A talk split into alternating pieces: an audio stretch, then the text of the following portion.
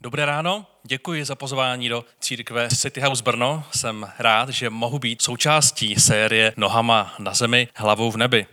Naše dnešní společné téma, jak už jsme slyšeli, je víra pro ateisty a já jsem rád a děkuji Ichalovi, že mě zrovna pozval na toto téma, protože je opravdu moje oblíbené a často spolu diskutujeme o tom, jak předávat víru v národě, který je skeptický vůči nadpřirozenu, i když se dneska rozvíme, že ne až tak úplně, ale hlavně, jak předávat našemu národu to, že církev je to nejkrásnější místo na zemi. A taky, Michale, děkuji za pěkná a milá slova a díky za příležitost sdílet právě toto kázání. A příběh nebo to téma uvedu právě svým vlastním příběhem, protože já jsem právě ten prototyp do 20 let člověka, který má pocit, že víra je ta největší hloupost na zemi a stejně tak i církev.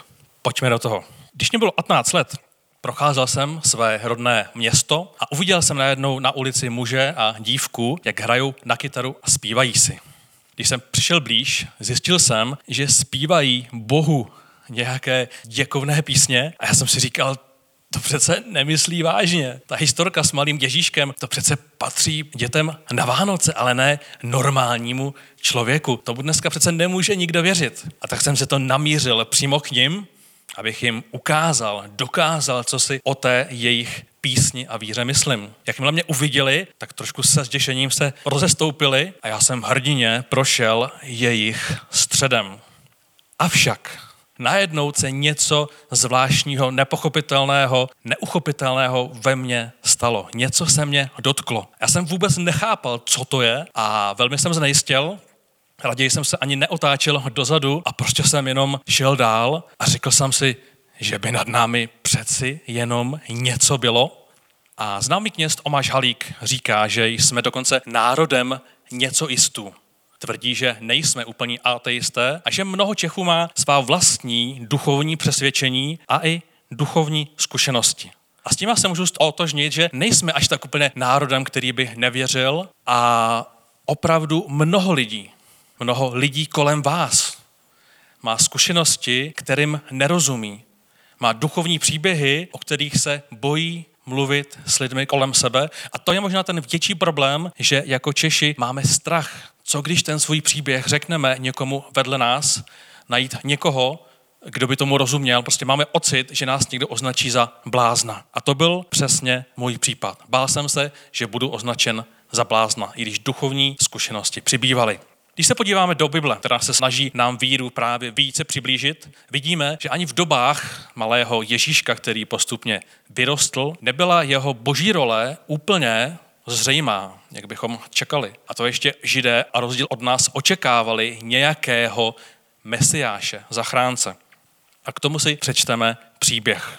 V knize Apoštola Jana čteme o jednom z náboženských vůdců Nikodémovi, že přišel k Ježíšovi v noci a řekl mu, Mistře, víme, že jsi učitel, který přišel od Boha, neboť nikdo nemůže činit ta znamení, která činíš ty, není-li Bůh s ním. Ježíš odpověděl, amen, amen, pravím tobě, nenarodí-li se kdo znovu, nemůže spatřit království boží. Nikodém, člen židovské rady, se stydí za svoje duchovní hledání a raději přichází v noci aby ho nikdo neviděl. On totiž něco tuší, něco cítí. Je to takový předchůdce, něco jistů, něco tam na tom chlapovi mu nesedí, něco se vymyká tomu oficiálnímu pohledu na Boha. Něco na tom chlapově a tak to jde zkusit. Zkusí se k Ježíši přiblížit. Ježíši nevadí, že Nikodém se stydí za svůj zájem o něj a říká mu zvláštní věc. Je třeba se narodit znovu. A toho se někdy lidé od nás bojí, že jim řekneme něco, čemu neporozumí. A chudák Nikodem znejistí, jako každý z nás, když se snažíme právě něco o víře dozvědět. A tak se ptá dál, jak se asi může člověk narodit, když už je starý, nemůže přece vstoupit do těla své matky a po druhé se narodit.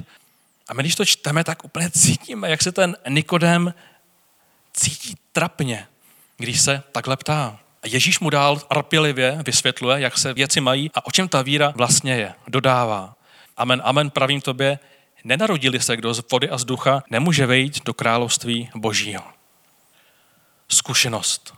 Základem toho, co chceme nabízet lidem kolem nás, nejsou pouze moudrá slova, něco, co dává smysl a kež to dává smysl. Ježíš Nikodémovi odkazuje, potřebujeme spolu prožít nějakou zkušenost. Zve nás, Ježíš zve lidi, abychom se narodili do jakéhosi božího království, jehož vliv a moc můžeme ocítit už tady na zemi. A celý nový zákon je právě plný příběhů lidí, kteří se setkávají s Bohem a získávají víru. Když o víře píše a apoštol Matouš, mluví dokonce o něčem až velmi osobním. Není to jenom vzdálený Bůh někde na oblacích, často se koukáme nahoru, že? E, někde v dálce Matouš představuje Boha až něco intimního a nejdříve připodobňuje Boží království ke svatbě, Čteme s královstvím nebeským, je to tak, jako když jeden král vystrojil svatbu svému synu a rozbíjá se příběh. Hned za chvíli ale čteme příběh o deseti družičkách, které se nějak připravují na svatbu. A nakonec se dočteme vyjádření, kdy je církev připodobněna k nevěstě. Prezentujeme tady Boha, který není vzdálený, ale který je až zvláštně blízko, až intimně blízko. A tak tu máme dvě témata pro ten dnešní den. Zkušenost s Bohem, která vytváří vlastní příběh a intimita. Jsou základní myšlenky pro to dnešní oselství, že víra pro ateisty je něco, co se na první pohled vám taky může zdát jako víra pro ateisty, ale právě je to více než možné. Eugen Peterson, jeden známý teolog, jednou řekl, Bůh se nezjevuje v metafyzických formulacích nebo v kosmickém ohňostroji, ale v příbězích, které jsme schopni vyprávět dětem, když se jim snažíme sdělit, kdo vlastně jsou a jak mají vyrůst v dospělé lidi. Na této cestě si většina z nás, a teď oslouchejte, většina z nás si osvojí ten zlozvyk, že z Bible vypreparujeme to, čemu namyšleně říkáme duchovní principy, morální vodítka, či dokonce teologické pravdy a pak se do nich uzavřeme, aby našemu životu vtiskli božskou podobu. Ježíš vyučoval duchovní principy tím, že vyprávěl úplně nejobyčejnější příběhy. A to je něco, co se chceme naučit. Hodně lidí dnes nemluví o Bohu, protože se bojí, že to nevysvětlí správně. Že se zamotají do termínu, jako je kříž, spravedlnost, hřích, milost, vzkříšení a lidi, co vyrostli v církvi, tvrdí, že nemají ani pořádný příběh o tom takzvaném obrácení, tedy o příběhu před a po. Vážil jsem 90 kilo a pak se něco stalo a už jsem vážil 60 kilo. A někdy tu víru takhle představujeme jako podobní prodejci. Víš, já jsem dřív žil takhle a já jsem kouřil a, a pak už jsem méně kouřil. Přátelé, my nejsme podobní prodejci. Neprodáváme příběh, který je před a je potom po, ale řekneme si, že přinášíme něco, co raději nazýváme cestou proměny. Víra není produkt, abychom předurozňovali stav před a stav po. Ale vrátíme se k příběhům víry, jak je prezentuje Bible.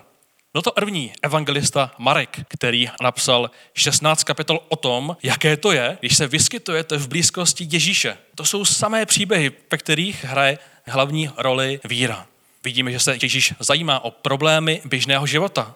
Nejenom o ten moment obrácení, jak my někdy máme tendenci zdůrazňovat. Musí se obrátit, musíš říct nějakou důležitou větu, ale když čteme evangelium, tak my ho vidíme u nemocných lidí. Třeba hned v první kapitole uzdravuje jednoho malomocného člověka.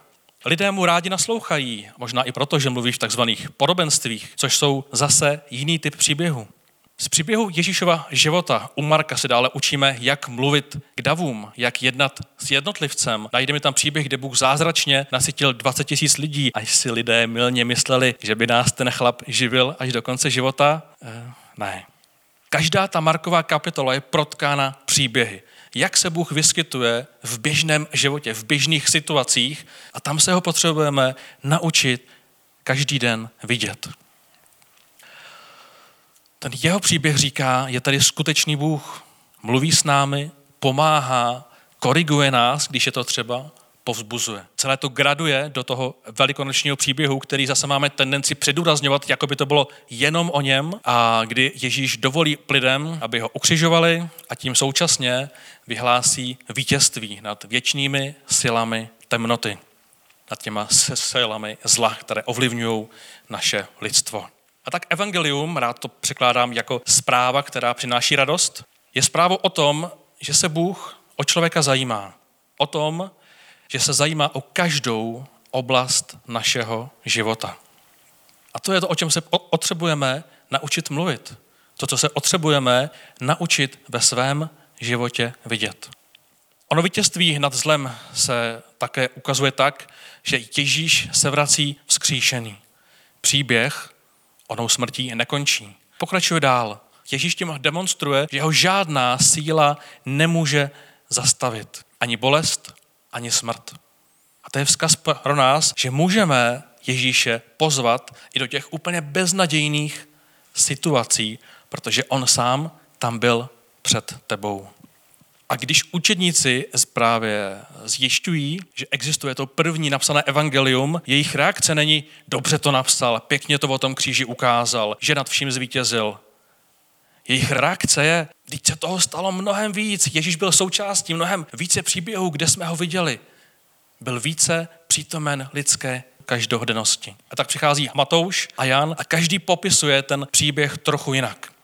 Zatímco Marek je takový akční týpek, někdy říkám takový skejťák, který moc neřeší detaily a prostě jenom přišel, odešel, udělal, přišel a se to valí těch 16 kapitol a nenechá nás moc vydechnout.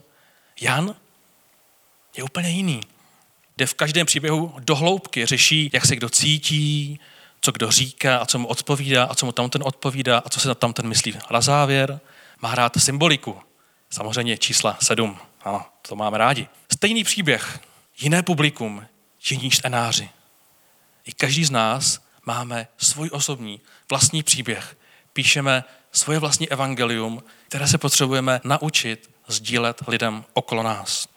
Matouš se zase snaží dokázat, jak Ježíš naplňuje staleté proroctví. Soustředí se víc na Ježíšovo vyučování o životě. Mluví o desateru, o pomstě, o manželství, pokrytectví, o strachu, o financích. No a najednou tu máme Lukáše. Přečte si, co napsali jeho kamarádi a říká si, mm, pro lidi jako jsem já tohle nestačí. Samé emoce, zbrklost, dokazování starých proroctví, vždyť ty příběhy ani na sebe nenavazují, to skáče, v tom se nedá pořádně vyznat. A Lukáš je doktor a ví, že pro svoje lidi potřebuje ten příběh vyprávět trošku jinak. Je to systematik a tak čteme jeho první kapitole. Když se již mnozí pokusili sepsat vypravování o událostech, které se mezi námi náplnily, jak nám je přidali ti, kteří byli od počátku očitými svědky a služebníky slova, rozhodl jsem se také já, když jsem vše znovu důkladně prošel, že ti to v pravém sledu vypíši. Vznešený Teofile, aby poznal hodnověrnost toho, v čem se byl vyučován.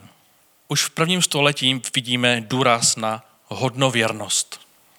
Opravdu Teofile, opravdu se to stalo. Chci ti to otvrdit a napsat to svým způsobem. Čtyři evangelia, 89 kapitol, desítky příběhů o tom, co se stane, když se Ježíš vyskytne vedle vás.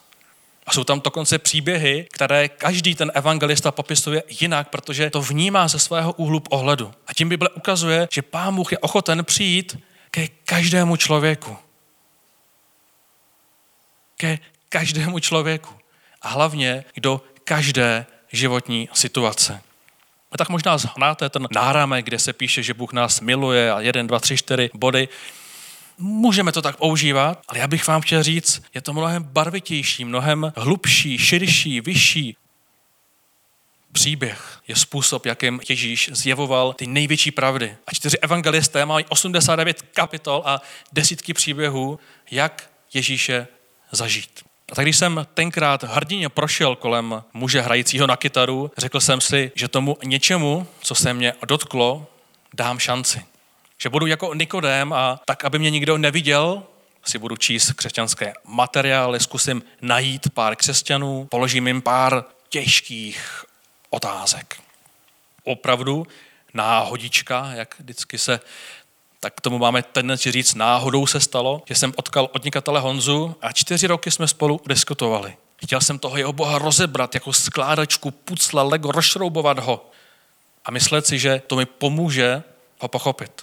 Tak jsem se postupně začal Boha ptát na různé věci. Dával jsem mu zkoušky typu, jestli bože si, ať ta kočka začne štěkat. Tam brzy zjistíte, že to vůbec nedává smysl a ta víra není až tak hloupá, ale zároveň když se něco během těch pěti let stalo, nebo během těch čtyřech let, co jsem mluvil s Honzou, tak moje typická reakce byla, to je jenom pěkná náhodička. A Honza mi pořád opakoval, je potřeba se s Ježíšem setkat. Pojď, budu se s tebou dneska modlit. A to je to, v čem potřebujeme my získat odvahu. Prostě se začněme s lidmi odlit. Prostě ukažme, jak to vypadá, jak ty slova vypadají a věř tomu, že Ježíš tam je s tebou a on se té tvé modlitby, která možná nebude dokonalá, možná se zarazíš, možná budeš nervózní, uvidíš, že se vždy něco stane. Honza mi pořád opakoval, že s Ježíšem se můžeme odkat a že se narodil znovu. Mluvil o proměně, kterou prožil ve svém anželství, ve vztahu k lidem obecně. A tak jsem si řekl, OK, otevřel jsem náhodně Bibli a tam jsem četl zkus a uvidíš, že Bůh je dobrý. A tak jsem to zkusil jako Nikodém v noci a ve skrytu. Dodal jsem si odvahy a začal se modlit. Bože, kdo jsi, kde jsi? Chci ti rozumět, chci tě zažít. Pokud jsi vzkříšený, já jsem tady, kde jsi ty. To, co bezprostředně následovalo, nedokážu obsat v čase určeném pro dnešní kázání, ale křesťané tomu, jak už jsem říkal, říkají obrácení.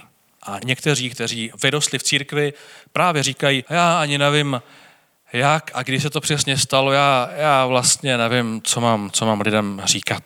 Je to právě vliv řeckého myšlení, které nás nutí myslet v pojmech, že bylo něco před a je něco po a hledáme moment obrácení. Ale takhle židé ani Ježíš nepřemýšleli. Ježíš raději používá symboliku cesty, procesu, svatby, poznávání se. A ano, i svatba je forma obřadu, je to nějaký zlomový moment, ale je to moment, který se dlouho, dlouho vyvíjí. Je to spíš takové utvrzení vzájemné náklonosti. A tak proměna versus obrácení. Co kdybychom raději pracovali, používali myšlenku proměny, než hledali a vraceli se a vysvětlovali momenty obrácení. Pokud jsi následovníkem Ježíše, měl bys nacházet, prožívat a identifikovat proměnu své osobnosti, svého myšlení neustále. Proměnu, která se děje celý náš život. A tak i o, o mém harmatickém setkání s Bohem, které probíhalo skoro půl roku, přišlo nejdříve něco významného. Jako bych se opravdu narodil znovu. Se začal jsem život vnímat jinak. Během prvního roku jsem zjistil, že, že mám víc rád lidi. K těm, které jsem dřív nesnášel, jsem začal cítit zvláštní respekt. Také jsem začal prožívat velký klid ohledně významu a smyslu svého života. Začal jsem tedy psát takové své vlastní evangelium. To, co se stalo na počátku, bylo důležité a významné, ale to, to co se dělo a následovalo každý rok a další rok, nová proměna, nová zkušenost, to je to wow. To, co by mělo utvářet náš život. To jsou ty čerstvé momenty, které je potřeba sdílet. A když se náhodou někdo zeptá, a jak to všechno začalo, můžeme se k tomu vrátit. Ale možná to není to úplně klíčové, čím bychom se měli stresovat. Život pokračuje a já stále prožívám proměnu ve vztazích, v anželství a dnes ve výchově dětí. Protože se stýkám s přáteli, kteří taky mají děti, taky je mají v Ubertě, tak oni se mě ptají, jak ten Bůh funguje v tom anželství, jak ten Bůh funguje v té výchově. Prostě řekni mi, jak ho prožíváš v tom každodenním životě. A to je přesně to, o čem evangelium je. Jedna, dva, tři, 25., 26. kapitola, 28. příběh. To pojďme hledat. Každodenní zkušenosti s Ježíšem. A tak jedna čerstvá událost. Minulý rok jsem se pohádal se synem a já jsem kvůli tomu chtěl zrušit náštěvu několika rodin. Už jsem držel telefon v ruce, když jsem se rozhodl říct, Ježíši, než to zruším, to je velmi rychlý, to je jedna sms pomoz mi se uklidnit, pomoz mi odpustit, protože samozřejmě můj syn za to může, já ne, pomoz mi mu odpustit, pomoz mi teďka během půl minuty, mám na to půl minuty, potřebu získat nadhled nad situací, vrátit se k němu a zkusit to vyřešit. A opravdu v té půl inutě jsem prožil takové sklidnění, najednou jsem měl tu sílu odpustit a přesto se vám prostě nechce. Najednou máte ten klid a říkáte si, ale tam musím vejít, já se musím pokořit, já musím začít ten rozhovor, ale šel jsem a řekl jsem mu, ale jsme pěkný dyliny, co? A teď nevíte, přijme to nebo vás vykopne zase, ale když jsem se za to modlil, tak očekávám ten příběh a syn se odívá a říká, jsme pěkný dyliny, no. Začal se smát a během další půl minuty jsme návštěvu otvrdili. Nechce se nám vždy zvát Boha do svého života, protože máme ocit, že Bůh má své práce dost.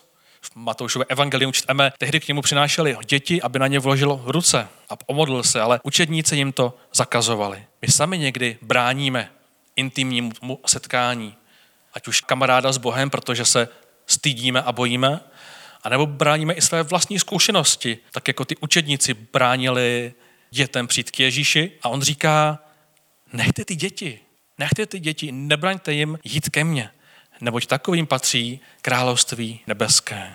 Boží království a těm, kdo chtějí přijít.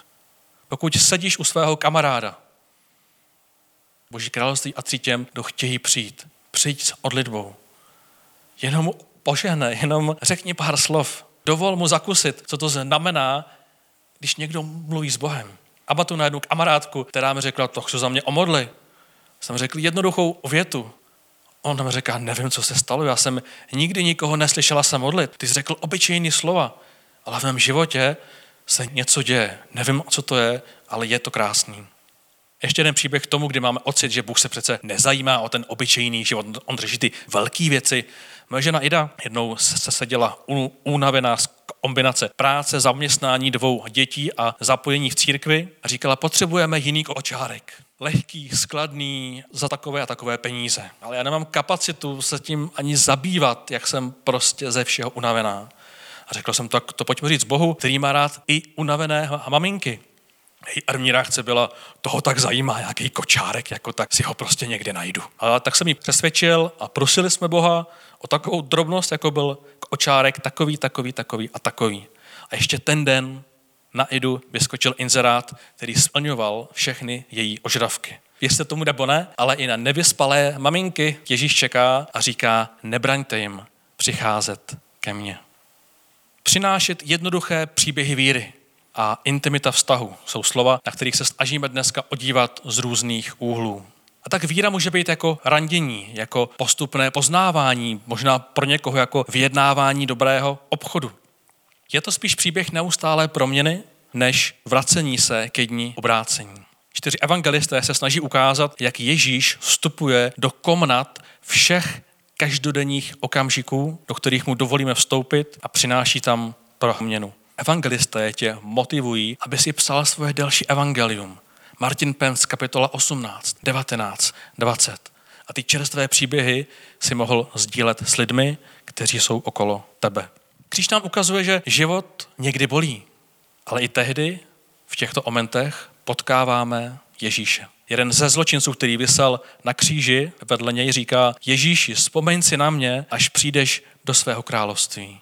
A Ježíš po celodenním učení, kdy na urážky, ne učení, mučení, kdy na urážky lidi nic neodpovídá, najde zbytek sil a řekne, amen pravím ti, ještě dnes budeš se mnou v ráji. Pomůžu ti. Bůh omáhá, i když visí na kříži. Nečekané, šokující do poslední chvíle. Nikodém byl tenkrát zmatený a každý z nás je zmatený, když se přibližujeme k Bohu, když se z našeho postoje e, něco nad námi je, to něco můžeme potkat a zjistíme, že to něco má jméno. A to jméno je Ježíš, o kterém si ovídáme každé Vánoce. Ježíš Nikodémovi dále řekl, že Bůh tak miloval svět, že dal svého jedinečného syna, aby žádný, kdo v něho věří, nezahynul, ale měl život věčný. Vždyť Bůh neposlal svého syna na svět, aby ho soudil, ale aby skrze něj byl svět zachráněn. Nevíme, jak to zpracoval Nikodem, ale otázka je, jak to zpracuješ ty. Ten jedinečný syn vytváří příběhy proměny.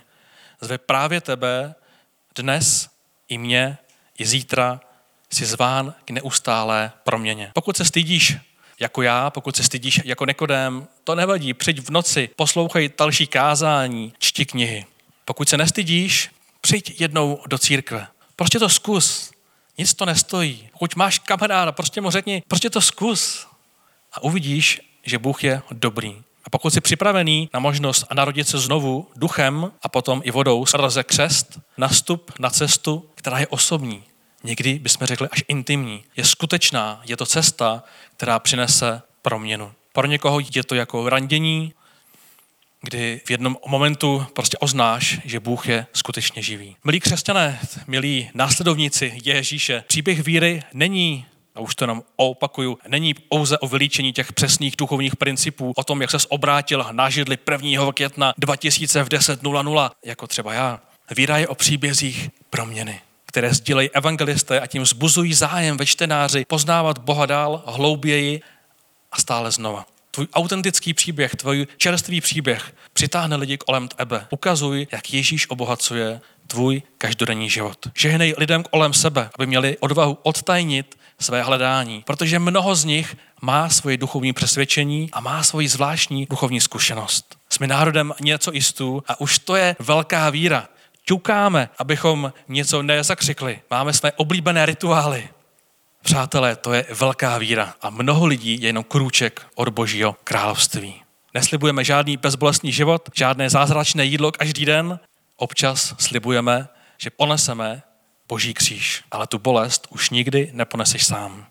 Jak to dnes zpracuješ? Mám tady jednoduchou modlitbu na závěr a tím to celé uzavřeme. Vy, kdo už Boha znáte, Žehnám vám. Sdílejte své příběhy proměny, protože lidé kolem tebe je chtějí slyšet. Pro vás, kdo hledáte, City House je tu pro vás. Já vám žehnám odvahou odtajnit to vaše hledání. Přijďte a okuste, že Bůh je dobrý. Ježíši, já tě prosím, aby se dnes dotknul každého, kdo sleduje toto video. Tam, kde je, svým způsobem, tak jak to dnes potřebuje. Amen.